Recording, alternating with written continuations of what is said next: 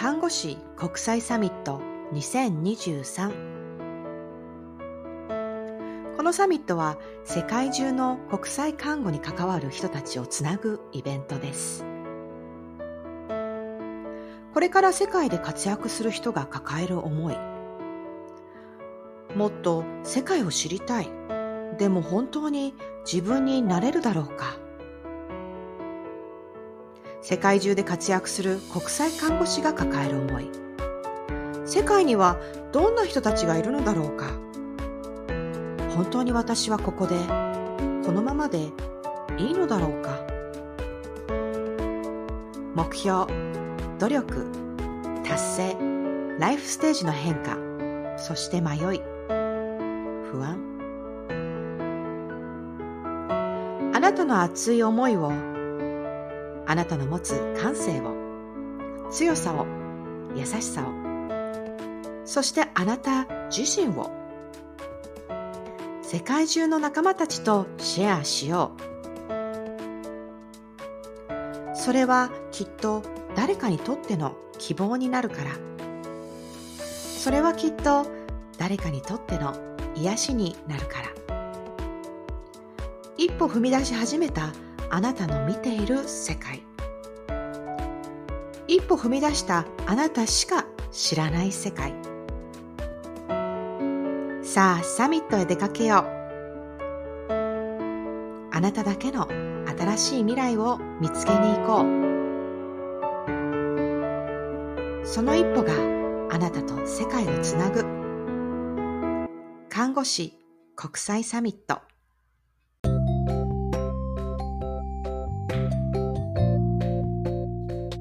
Nurse Terminal Present, Nasutami Radio.「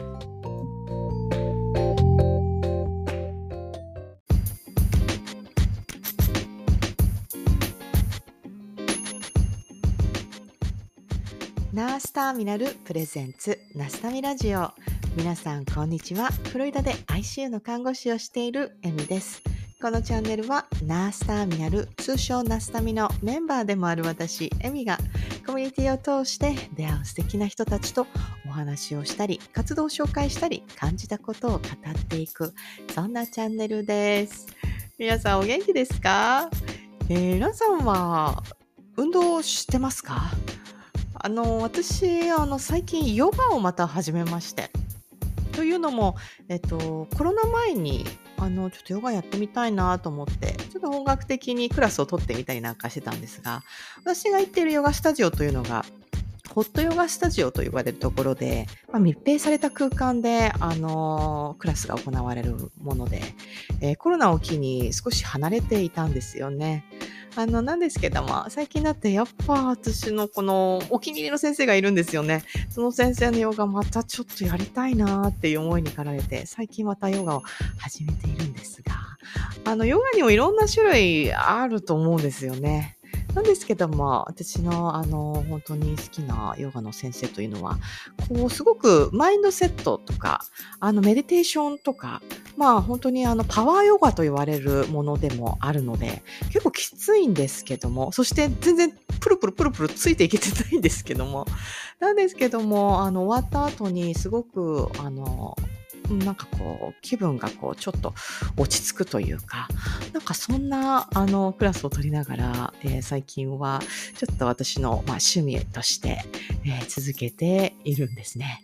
ま他にも、あの、散歩をするとか、まあ、なかなかね、あの、子育て、仕事なんかをしていると、結構意識的に運動しないと、あのーなんか運動って意外にできないんですよね。で、あのーまあ、ちょっと余裕があれば、ちょっと散歩しに行こうって言って、あの、特にうちの下の娘はですね、お散歩大好きなんですよね。あの、お散歩っていうか歩いて。で、あの、本当にずっと喋ってるみたいな人なんですね。で、あの、こう、あの、家でじっとしてると、もうずっと喋ったら、ちょっと、ちょっと一回静かにしてくれるみたいになっちゃうんですけど、あの、散歩をして、でそうすると、なんか喋ってもいいかなって嬉しそうに 言い出して私はこんなことを思うんだ。そういえばね学校ではこういうことがあってねっていうのをまあずっとあの家の周りをこうぐるぐるぐるぐるあのちょっとあのラップを作ってあの歩くことがたまにあるんですがそれを通してあのいろんな話をまあ家ではなかなかあの聞かないような話っていうのが歩いている中でいろいろあの思い出すようでそんな話を聞きながらへえそんなこと考えてんだ。へえ、すごいね、とか言って、あの、散歩をするっていうのは私の好きなひとときであったりはします。えー、そんな私、エミがフロリダからお届けするナスタミラジオなんですけども、えー、今回はナスタミラジオ第64回になりますね。えー、64回はですね、えー、国際看護師と言われる、あの、看護師たち。私はいろ結構いろんな人とお話をしてきてはいるんですがあの海外に来て、えー、看護師をする、まあ、そんな形形もたくさんいるんですけども、えー、日本で、えー、また英語を使って、え、いろんなえ、人種の人を相手に、え、看護をするという、まあ、そんな姿っていうのもあるんですね。で今回は、えー、米軍の病院で、基地の中のね、あの、病院で働いている、ゆうかさんをお迎えしてお届けします。えー、私個人的にも、えー、子供たちのお父さんというのがアメリカ軍出身なんですよね。で、私はあの日本で、えー、出会い、え、結婚するという流れの中で、まあ、やっぱりあの軍アメリカ軍の、えー、軍人との結婚、そして、えー、結婚生活、そして軍人の妻として、えー、少しあのいろんな、えーまあ、勉強したりとかいろんなプロセスを経たりとか、まあ、そんな、えー、姿が私にもあったんですけどもやはりあの国際結婚と言われる、えー、そんな結婚をし結婚生活をし、まあ、海外に出ている、えー、特にアメリカで住んでいる方々っていうのは、あのー、まあ、旦那さんがミリタリーにいてという方、結構いるんじゃないかなって思うんですよね。そして、あの、アメリカでも、私が出産、あの、上の子を出産した病院は軍病院でしたし、あの、そんなところでいろんな出会いがあったりとか、まあ、いろんな、あの、苦悩があったりとか、いろんな、あの、本当に、あの、助けがあったりとか、まあ、そんなことって話題として、あの、結構多くの人が興味関心あるんじゃないかなって思うんですが、まあ、ゆうかさんは日本の沖縄のアメリカ軍病院で今働いている方ですね。まあ、ゆうかさんゆうかさん自身は、えー、海外、まあ、アメリカオシアに、えー、海外に出て看護師しようかななんて考えてたことがあったけれども、まあ、日本でえー、まあ、日本の中にあるアメリカですよね。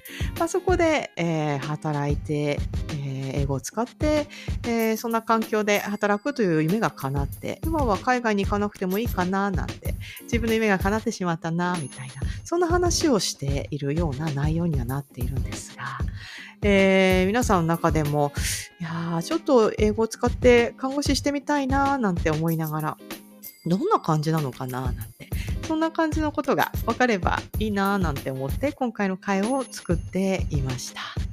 えー、皆さんは、ゆうかさんの話聞きながらどんな風に感じるでしょうか？それでは皆さん楽しんでいってくださいね。それでは、Let's get started! Enjoy!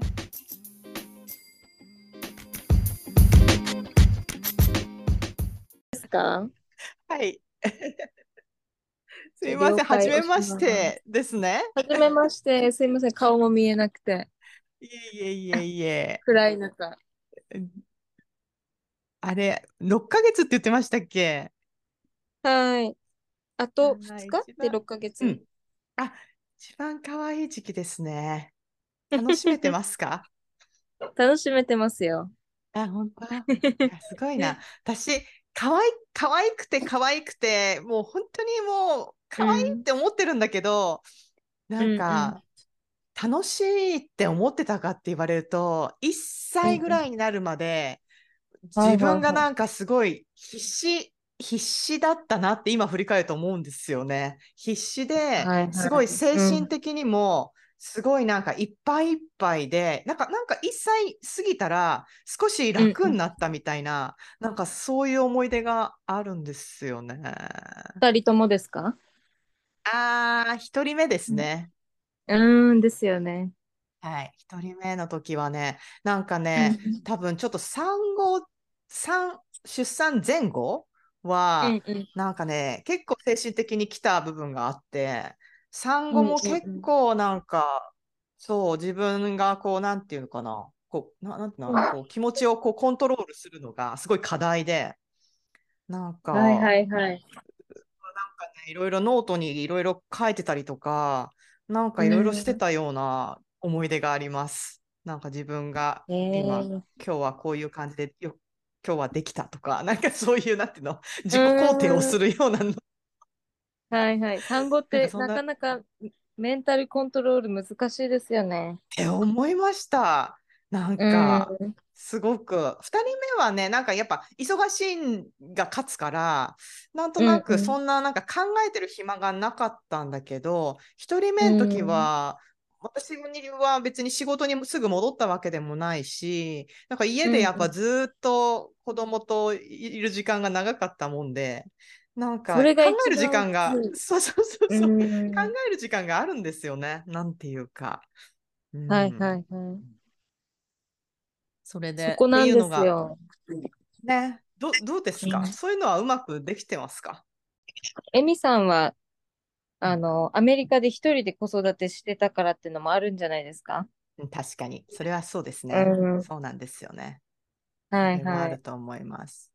でも私、うん。2人目の時って、まあ上の子が忙しかったのもあるんですけど、2人目の時はね、結構早いうちからね、あのー子供を連れて行ける、なんか、なんて言ったかな、ストロー。支援ラーセンター？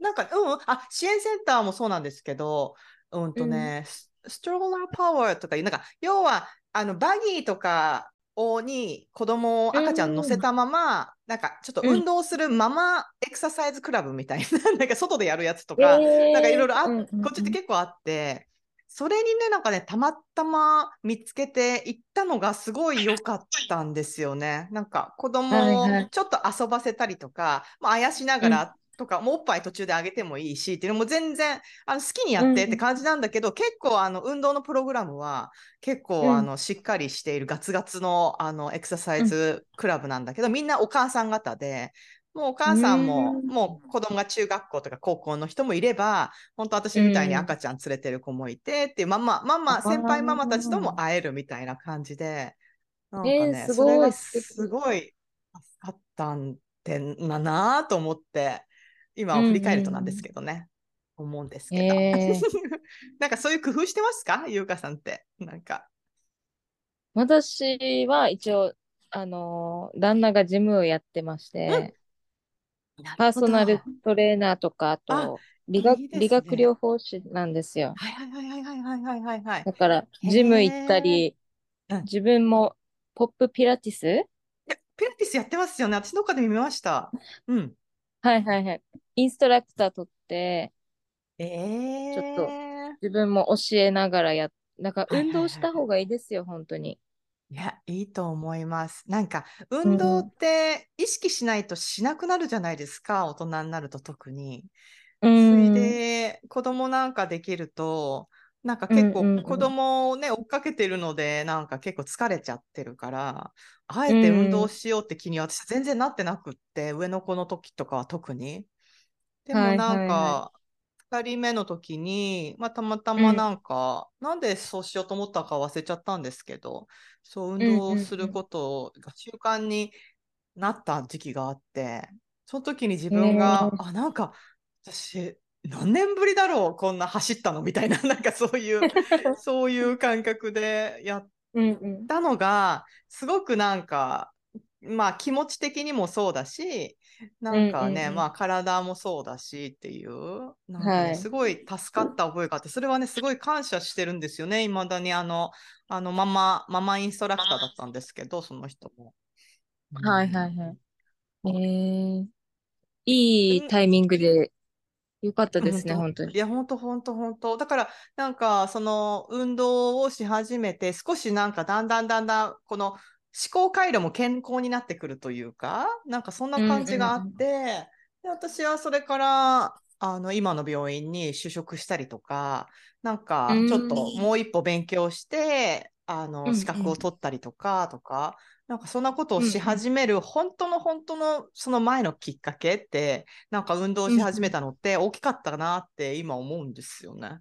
ええやっぱり脳にもいいし、うん体にもいいんだ。思います。って思います。多分ゆかさんね、多分ずっとやってきてるんですか、その出産前からピラティスとかってやってる感じですかね？そうなんですよね。あの、まあ、もともと、こう、うご体を動かすの好きで、うん。り陸上競技をやってへて、え。で、なんだろう、自分なりに筋トレとか、こう、はははまはは。あの、デスクワーク、看護師って結構デスクワークじゃないですか。うん。うんだから、ちょっとでも肩ほぐしたり、鍛え、とかないとうん。きつくなったりするから、そのメンテでやってたりとかして。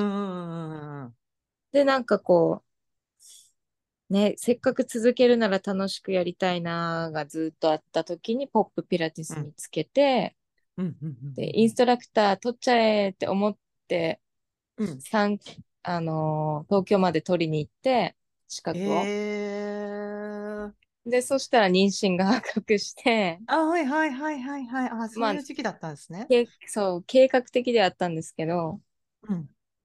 そうそうそう、あのーそれで、なんか、あ、でもいいきっかけ、ずこのうん。産前産後の体の、こう、メンテナンスとか、うん。体作りとかも、興味あるし、なんかそういうのをやっていきたいなとかもあったので、うん。うん。うん。うん。うん。そうそうそう、そんな感じですね、きっかけは。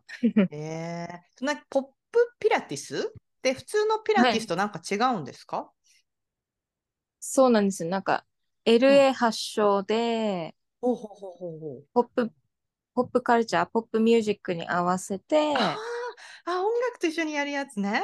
そう、ジャズサイズみたいな感じなんですけど、うーでも、ん、楽しそ全身運動、すごい楽しいですよ。う。楽しそうですね。いや、私もね、うんそのね、通ってた、あの、エクササイズ、なんかこう、なんていうのかな。あの、赤ちゃん連れて行けるエクササイズみたいのも結構がっつり筋トレ系だったんですよ、その時のやつって。はいはいはい。でうん、いろいろプログラム、要はなんか、ほぼ毎日プログラムがあって、まあ、行きたい時に行くっていう感じだではあったんですけど、本当にどっちかっていうと筋トレみたいな感じで、まあ、音楽はかけてやるけど、なんかメニューがガーって決まってて、なんか、今日のメニューとか言って、ホワイトボードに書いてあって、それをなんか、もうラップごとにこなすみたいな。なんか結構なんか、うん。なんか結構バツバツの筋トレチームみたいな感じなんですけど、週に1回だけ、あのーなんかダンスエクササイズじゃないけど、基本的にあの、本当にダンベルとか使ったエクササイズも入ってるんだけど、だけど基本的に音楽がついてて、ちょっとダンス要素が入ってるというか、リズムに合わせて筋トレをするというか、それはね、うん。一番ね、私、続くん、続いたんですよね。なんかこう、なんて言うんだろう。はい、何はいはい回ってやられるよりは、あの、なんかちょっと音楽にこう、なんか、さ、誘われながら、とりあえず、ついていくみたいな。あれが一番合ってて、それが週に1回だけそれはあって、それはね、絶対に欠かさず言ってた覚えがあるんですけど、いいですよね、へーそういう、なんかね、あの、うん。なんか結構もう、なんていうの？なんかメンタル強い人とかはね、この何回やるってことにすごく、あの、燃える人もいるだろうけども、私とかもううんすぐ、あーもう無理だなってなるから、なんか、うんうん音楽とかでね、やってるやつの方そうが、なんですよ。なんか続き、そう音です楽で支えられるんですよね。わかります、わかります。わかります。すっごいわかります、それ。そう、それね。わかります、わかります。うん、それじゃあ今もなんか定期的に教えてるんですか？もう自分ができそうなタイミングで、うん。もう、そうですね、週に1回ぐらいかな、今のペースで。まあでもうん、月に2回とかもあるんですけど、えー2週間に1回か1週間に1回ぐらい？うんうんうんうん。でもなんかうんそうやってやれる役割が家の外にあるのって結構大事じゃないかなって私結構今思うんですけど、なんかこう待ってくれる、クラスを待ってくれる人がいるとか、まあ、仕事に行けるとか、看護師は今やってますか、今、育休中なんですよね。なるほど、なるほど。はいはい。育休ってどれぐらい取れるんですか？今、あれですよね、軍病院ですよね。うん、そうです、そうです。日システムっ本て人うん。従業員なので、一応、軍で働いてるんですけど、うん。あの、軍雇用員なので、はい。日本の法律上同じなんですよ。なるほど。だから1じゃあ年取れる。はしっかり取れます。あ、いいですね。うんうん結構アメリカのね、産後の人たちって大体2、3ヶ月で戻ってくるので。あ、やっぱりそうですか。ネイビーのナースも4ヶ月で戻らされてますよ。はいはい。なんか戻るというか、あれなんですよ。自分の、あのー PTO って言って、まあ自分で稼いだ有給みたいなのを、まあ、うんうん使って産休を取っているだけなので、あの、産休中に給料が出るわけじゃないんですよね、別に。あの、産休っていうふうにもらえるわけではなくて。なので自分で一生懸命貯めた有給を使ってやってるので、短ければ短いほど、まあお金は、なんていうか、セーブできるというか、まあそういうシステムなんですよね、こっちって。だからみんな、知らなかった。デイケアすぐ見つけて戻ってくるか、まあ、ある程度余裕があるのであれば、パートとかで戻るか、一回もう契約切って、まあ、再就職、あの、なん暇のいい時にやるか。うんまあ、その間に、家にいる間に学校行って、ちょっとステップアップするかとか、そうやって選ぶ人が多いですよね。え。うん日で本だから、もやっぱり、うんうん。日本のシステムは羨ましがられますね。い。や、本当ですよ。大体、うん。産休、私びっくりして、え、え、もう戻ってきたの？赤ちゃん、え？みたいな。なんか、うんまだお家にいるような感覚で帰ってくるんで、うん。だね、日本で、え大体みんないい一早くても9ヶ月ぐらいとかで帰ってくるけど、大体1年以上はみんな産休取るよって言うと、え？みたいな、なんかもう、うん。信じられないっていう感じですよね。まあう、ん。国が違えばなんかね、やり方が違うんですね。いや、本当に。本当。えじゃあ、軍病院でも、その雇用が日本人の人と、その軍の所属のアメリカの人っていう感じなんですか、シベリアン籍のナースうんうんうん違うってことなんですね。あ、そうなんです。う軍、んもう軍のナースと、私たちみたいな日本人ナースと、うん。あと、シベリアンで、えーっと、政府が雇ってるナース、3パターンあります。なるほど。え、じゃあ、あの別に、こう、転勤とかで、えっと、うんういるわけじゃなくて、うんアメリカじゃなくて、えっと、お今は沖縄に住んでいるけれども、雇用形態が軍から雇用されていれば、まあ、そその基地の中の軍の病院の、えっと、ガバメントが、はい、えっと、なんか変なな、日本語になっちゃうな。はいあガバメントが、えっと、うん。雇った、えっと、従業員みたいな、スタッフみたいな人もいるっていうことですか？大体が、えっと、旦那さんがミリタリーで、ははは奥さんがうんシベリアのナースで入ってくるパターンか、うん。あとは、なんだろうな。軍関係の仕事をしてて、えっと、こうに沖縄が好きでずっと沖縄に住みたいってことでうんこう探して、うん。わざわざ看護師になって戻ってくるとか、おーへー。で奥さんは日本あ沖縄の方で、旦那さんが軍人だったけど、うん。沖縄に奥さんが住みたいからって言って、かそう、看護師の免許取ってきたとか、へえ。うーん、結構、あ、でも、うん、そう、女性が多いので、うん。だ、その人は男性なんですけど、奥さんのために看護師になった人は、はいはいはいは多分稀なパターンだけど、大体がはいまあ、旦那の転勤で来たうん。看護師免許を持ってる奥さんが、はい。ちょこっと1年だけ働くとか、はいはいはいはいはいはいはい。そんな感じが多いですね。ね。いや私もね、あの子供たちのお父さんって、あのミリタリーだったんですよ。で、はいはいはい。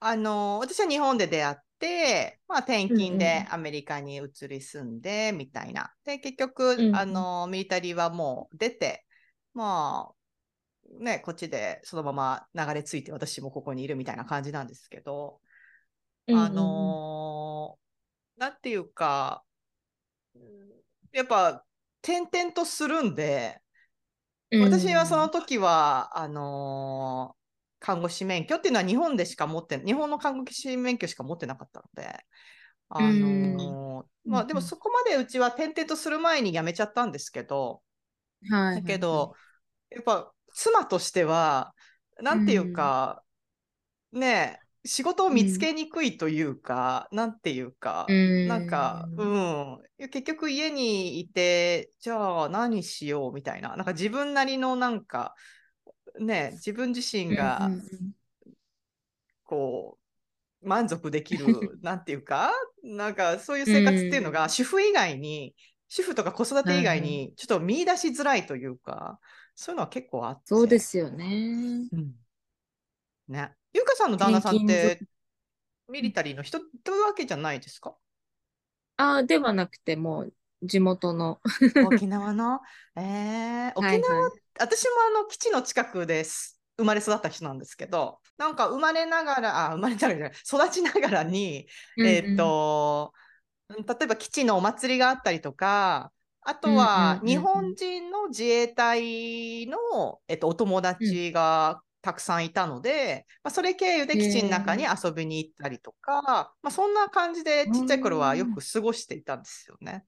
で、大人になるに、うん、うん、国際そう身近にあったので。はいはいはい。うん、なんか英語のクラスがあってみたり、なんかね、うん。そういうのは身近にあった感じで育ってきたので、ゆかさんもそんな感じだ、沖縄ってそんな感じなのかなって、なんとなく印象的に思うんですけど。これも、そうですね。中部、中部地区とか北部あたりに住んでたら、結構それもある。フェスティバルとかね、結構うんオープンなので行ったりとか。でも、私は南部に住んでたので、はい。あんまりこう、基地、基地の近くに住んでるイメージはなかった、あの、イメージっていうか、まあなかったんですけど、ああ、そうなんですね。でも、うん、お父さんが、あの、米軍だったっていうのはわかるあなるほど。そっかそっかそっかそっかそっか。そうまあ、そういうのとか、あと英語に触れる機会、あと自分のなんかアイデンティティみたいなうん。のが、やっぱりなんか、話せるようになりたいとか、はいはいはいはい。英語お父さんとのる、コミュニケーションは英語だったわけじゃないんですか？もうメインは日本語ですけど、うんうんうんうんなんか、やっぱり親も話してほしいのか、興味持ってほしいのか、うん。話しかけたりとか歌ったりとか、うんあと私がね、好きになるようには努力してたと思います。はいはいはいはいはいはいはい。うんでもなんか、なんか、英語をもうちょっと強化したいというか、もうちょっと喋れるようになりたいみたいな気持ちがあ,、ある感じで育っていったっていう感じなんですか、ゆうかさん的には。そうですね。うんうん。なんかコンプレックスとかもいろいろありながら、へーね、なんかこの顔で喋れないのはみたいなのがどっかにあずっとあったんでしょうね。へーいや、難しいですよ。私の子供たちは、まあ、日本と、えっと、まあ、アメリカのね、はうんうん。あの、ミックスキッズなんですけど、うんうんうんあの、日本語一生懸命、やっぱ教えたいなとか思うんだけど、難しいんですよ。すごくそれをキープするのっていうのは。で、赤ちゃんの頃なんかは簡単だったんですけど、まだ。で、結構喋れたりとかしたりして。でもうんうん、やっぱ子供たちが学校に行き始めると、こう理解するのとかは英語で、やっぱね、トレ、トレーニングっていうか、まあ、教育をされてきちゃうんで、学校行けば。うん。なかなか日本語をキープするっていうのは私は逆なんですけど、日本語をキープするってね、やっぱすごく難しくって、なんか、日本にね、もう本当に行かせて、学校でも行かせて、そうすればまだ、うん、うん、いいんですけど、うん、だから、ね、うん、なんか日本語言なんだろうな、うちの下の子なんか特に日本語ちょっと苦手みたいな意識がもう出ちゃってるので、あのー、なんか日本のテレビ見せても、何言ってるか分かんないから、みたいな、ちょっと半切れみたいな。そうなんだ。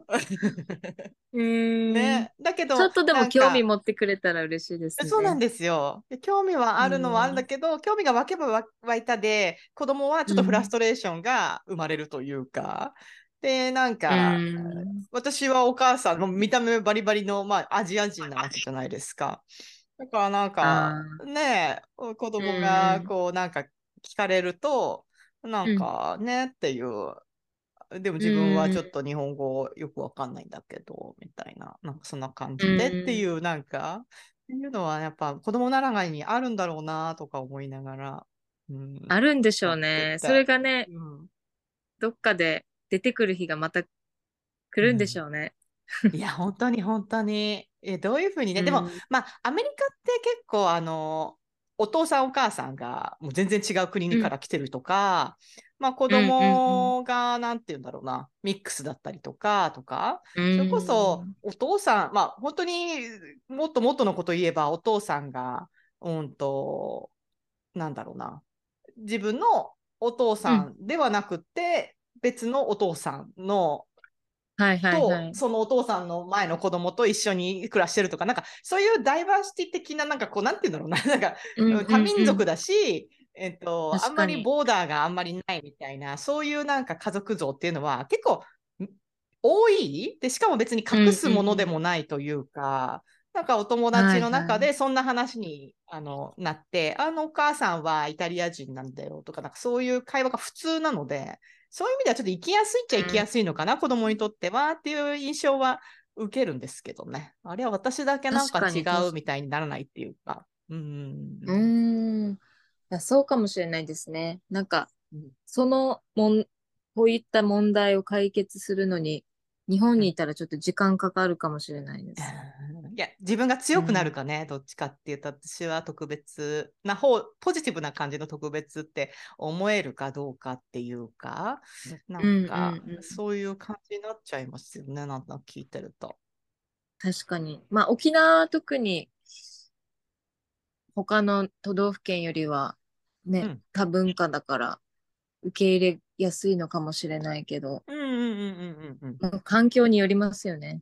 いや、本当そう思います。なんか、子供たちにはでも、やっぱね、いろんな多文化もあるし、うん、いろんなその子供の育つ環境とかも、まあいろいろあるけれど、うん、まあそうんうん、それがみんなと違うことが逆に特別で、あのー、ね、他の人には分からない気持ちが分かるとか、他にの人には学べなかったものが学べてるんだろうぞみたいな、なんかそういう、親としては、そういうそうそう。あの言い聞かせになってくるというか、うんうんうんうん、思考のちょっと転換というかね、そういうとこはありますよね。ありますね。うん。ゆかさんってあれですか？それじゃあ沖縄で看護師の免許を取って、うん、沖縄のあの日本の病院で最初働いてたってことですか？あ、そうです、そうです。あのもう小さい頃からなんかまあ英語に関わる仕事はしたいと思ってて、うん、で、なんか親からこう、なんだろう、歌って踊って走れる看護師になったら、みたいな感じで、多分、えー、こう、洗脳されてたんでしょうね。でもちょっと可愛いですね。いいですね、それ。でも、うん、それをなんか、多分自分のね、イメージ通りに、うん、こう、育ってきて、じゃあ、いざ看護師って大学も出て、うん、こうなってみた中で、振り返ったら、うん、結構やっぱり、が国際的な視野で見てたし、はいはいはいはいはい、はい。大学自体もこうプログラム、ハワイ留学みたいな、ハワイ留学じゃなくて、ホームステイとかでハワイの医療を学ぶとか、ああ、へえ。で、なんかこう、米軍基地で働く看護師さんと話す機会があったりとか、あ、日本人ナースですよ。はいはいはいはいはいはい。が、あと、やっぱりどっかに英語、国際、な、英語っていうか、そうだね、なんか、英語がメインにあったのかな。で、うん。そうそう、結局、たどり着いたのが、米軍基地。ななん、か、ほん、ね、えっと、本当アメリカに行くことも考えて N クレックスとかもうん。勉強してああ、て、はいはいはいはいはいはい。それで美月さんとも。交流もあって知っはいてるんですけど。結局なんか、勉強は大学生時代ぐらいから触れつつも、うん。でも、夢を叶える場所がもうこんなに近場でできちゃったみたいなのになっ確て、かに確かに。そうですよで、行くね。必要がちょっとなくなったので、今はうんうんうんうんうんうん。勉強はしてないんですけど、え、軍病院ってどうやってアプライするんですか？普通の人がアプライできるもんなんですか？できます、できまえす。ー、え、なんか、で、日本の看護資格で、でも、なんかうんうん。英語のなんか requirement みたいなのとかあるんですか？なんか、これぐらいはあ喋れります。てほしいとか。あ、それは？普通の TOEIC とかそういうやつ、 TOEFL とか？ TOEIC、トイ、そうですね。でも結構低めへですよ。そんなに点え、数高くない。うーん。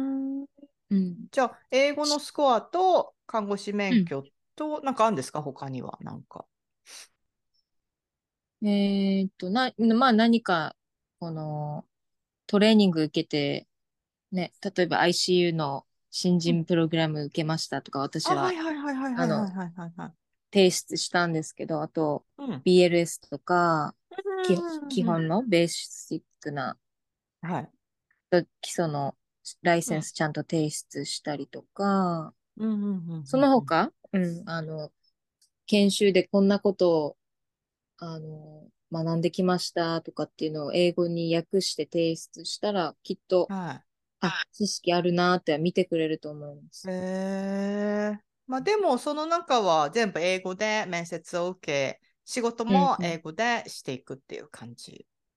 そうですね。うんう。うんん基うんうん。本は。まあ、え私え。最初、ナースアシスタントでペディアトリックスに入ったんですよ。おお、はいはいはいはいはいはいはい。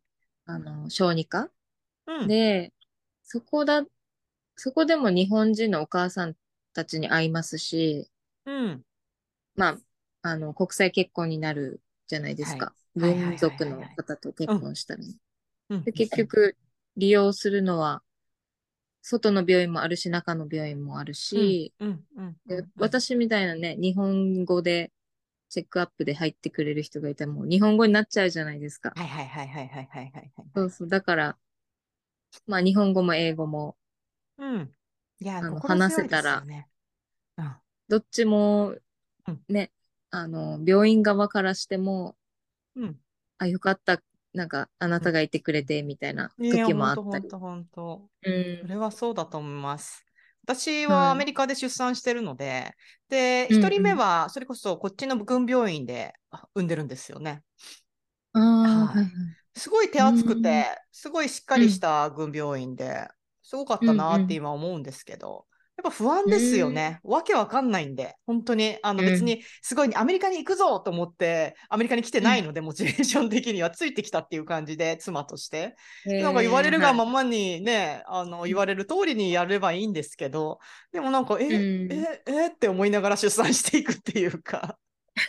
で、なんか英語もやっぱそんなに準備してきてないっていうか、まあ、とりあえず適当には喋れるんですけど、そりゃ、あの、うんこっちの人とうん結婚してるんで。うなんですんうん。けど、やっぱちょっとモチベーションが違うっていうか、うなので、ん。うん、そんな人がいて、大丈夫だよ、こんなもんだよとか、こんな風に言ってたよとかいうのを、ああ、やっぱそう、うんうん。そういうことで合ってるんだ、みたいな、そんな会うんうん。話ができたら、うんそれはそうんうん。れは、本当に、ああ、そうですね。ううーん、っん。て思います。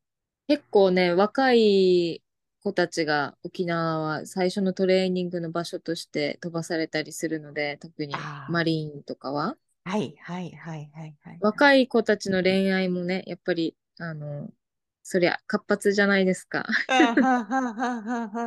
だだか、ら、英語がたどたどしいママとか、若い。い20代の子たちなんかにとっては、うん。すごい、まあ、なんだろう。役に立ててるかな、みたいなところはいあや。本当そうですよ。しかも今、ゆかさん、うお母さん。んになって、より、よりですよね、本当に。う なんていうん。か、経験したものでね、またうん話すのもうん。違うだろうし、とか。はいはいい。やー、いいですね。なるほどね。そういう、うん。私も日本に帰ったら、そういう道もあるってことかで、ちょっと今考えながら。思いうんましうん。た。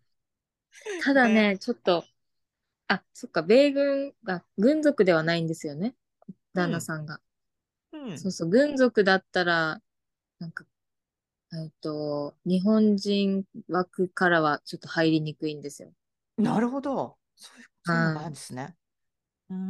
そうそうんそう。なんか、いろいろ規制があるみたいで。えー、う働き方ん。的にはどうですか？日本の病院でうん。働いた経験と、今、う軍でん。働いてる、軍病院で働いている病院の、その、働き方っうん。ていうのって、うん。全然ど、違いますよね。全、ど、どま、っちが、全然どっちがいい違ですか？うというか。ああ、どっちの良さもあるんですけ なるど、ほどね。ですよね。うん。働きやすいのは今ですね。うーん。なるほうどね。ん。休みがしっかり取れるとか、そうですよね。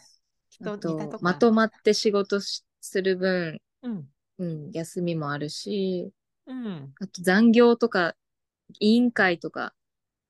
そういうのが休みの日にないので、出勤するとかはないみたいな、そういう感じなですかね。いです。うんうね。まあ日本ん。の独うん。特な感じがね、またそれがまたよく出る話題ですけど。うん、うありまんうん。すよね。あれですか、あの。勤務形態っていうか、私だったら今、えっと、12はい。時間労働を週3回うん。やるとフルタイムとか、そういう感じがこっちはスタンダードなんですけど、うん勤務形うん。態って2交代、3交代とかって決まってんですか？あ、同じですね。聞いた。感じは。うあん。二交代です、今は。うん。あー、なるほどね。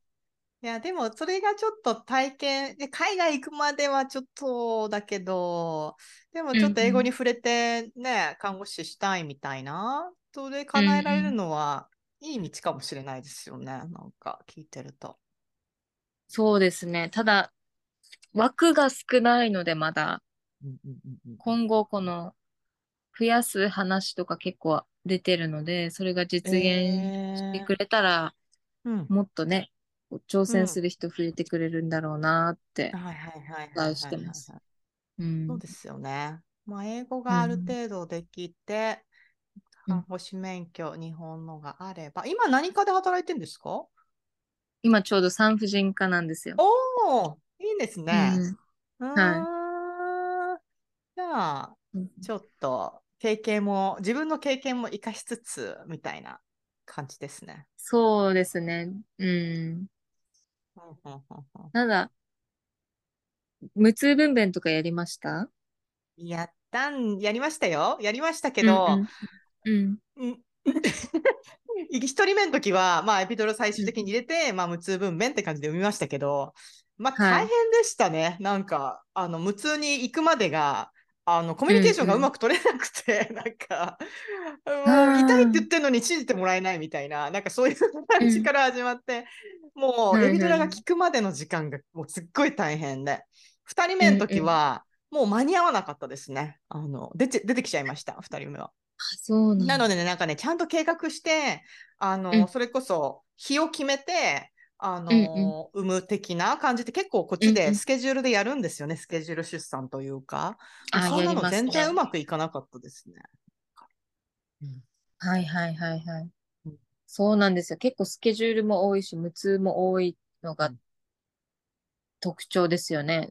うんうんうんううんん。だけど、やっぱ日本の病院って無痛分娩は主流じゃないので、あ、まだそんな感じ、まだっていうか、いあれだけど、そういう流れそが、そのイメージはありましたけど、ずっと。なんか多くなう。うってきてんのんうん。かなって勝手なイメージあったけど、そういうわけじゃないんですね。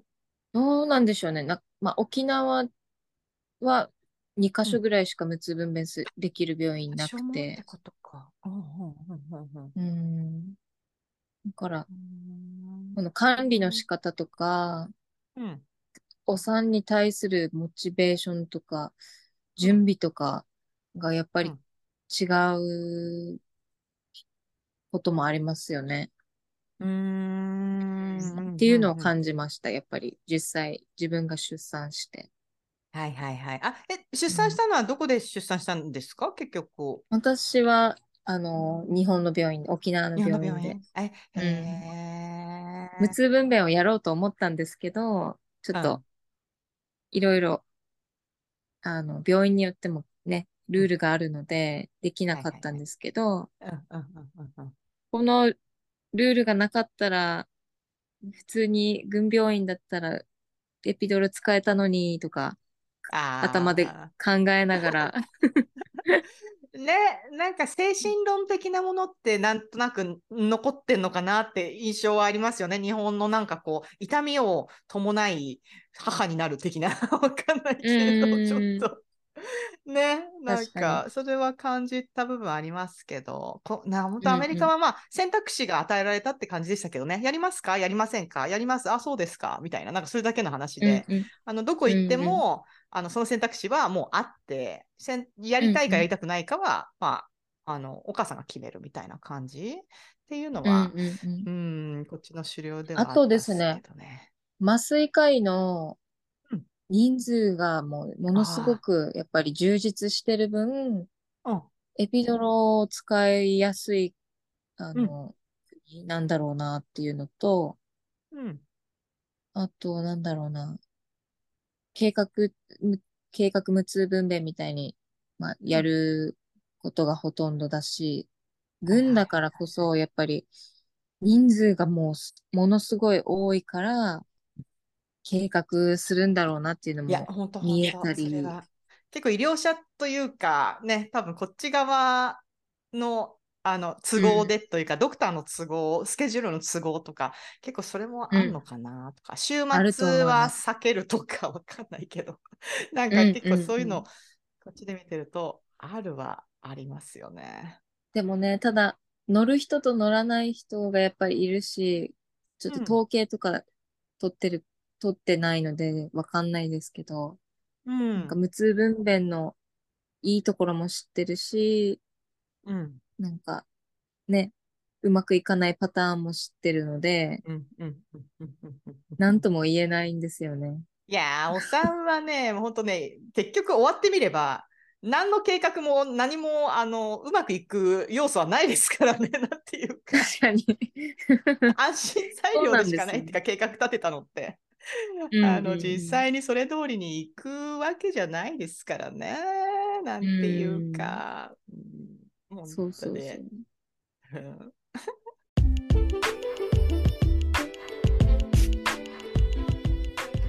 はい、皆さんいかがだったでしょうか？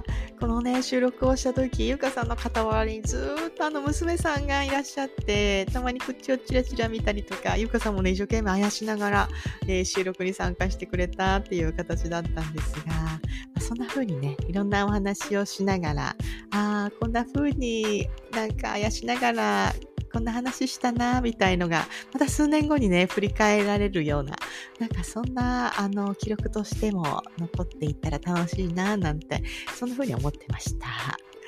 えーゆかさんは看護師国際サミットでも、日本での国際看護師の形という分野で、スピーカーとして、えーお話しされる予定になっています。えーなんか海外で働いてみたいなーなんて思っていて、なんですけど、そんな視野を持ちながら日本でどんな風に活躍できるかなという、まあ、そんなアイデアをこう得るきっかけにもなるんじゃないかなって思います。ゆかさんの話もきっとなんかこう刺激をもらうような、なんかそんな内容になってるんじゃないかなと思いますので、皆さんお楽しみに。えー今回のアスタミラジオはここまでになります。皆さん、次回まで元気に過ごしてくださいね。それでは、See you next time. Bye!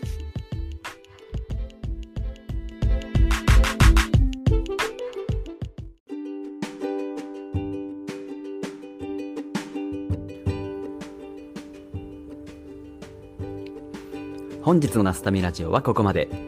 この番組では皆様からのメッセージを募集しています。